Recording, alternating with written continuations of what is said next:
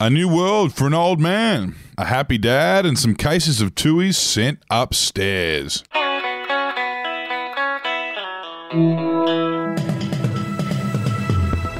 Those are the biggest stories from the Betoota Advocate today. It's Thursday, the 8th of April. My name's Wendell Hussey.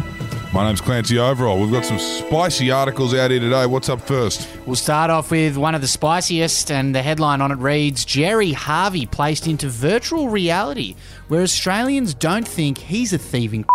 Yes, urgent action was needed yesterday at Harvey Norman HQ after the boss, Gerry, woke up scared and confused that the Australian public no longer thinks he's a good bloke.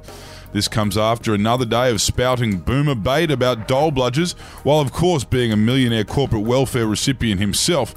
Gerry Harvey was distressed after being told that people think he's a piece of shit. So employees and board members decided to put a virtual reality headset on him where it simulates him back into a world where Australians smile and say hello when they see him in the street and tell him that he's done very well by owning heaps of fast racehorses. Yes, there were lots of angry comments on that one saying that people are just jealous that Gerry Harvey is rich. There was also a comment from Craig McDonald who said, I met him once when I worked at one of his stores. He is very short. Here in town now, and a suburban middle class dad has revealed that he's really keen to see an upcoming movie about a suburban middle class dad unleashing. Yes, a local white collar father of four has this week gone to one of his happy places. After going to the movies to watch a film about an old fella, much like him, taking matters into his own hands and laying a bit of a beatdown on some local bad guys. Popping a choc top while he watched the new release titled Nobody, this old bloke named Graham said, Between you and me, I love this shit. It gives me that sense of satisfaction watching a bloke, who could be me, fucking giving it to some drug dealer delinquents and teaching them a lesson.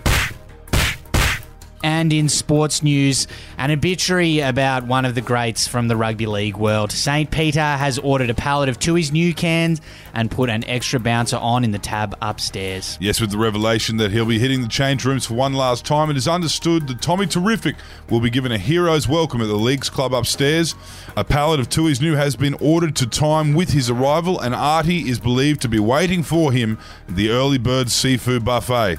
Vale Tommy Raudonikis. Hopefully, someone calls Cattle Dog this weekend.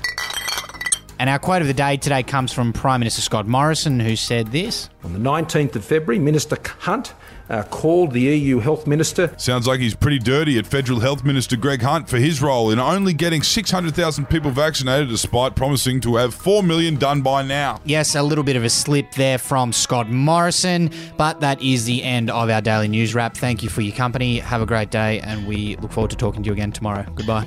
Hooroo.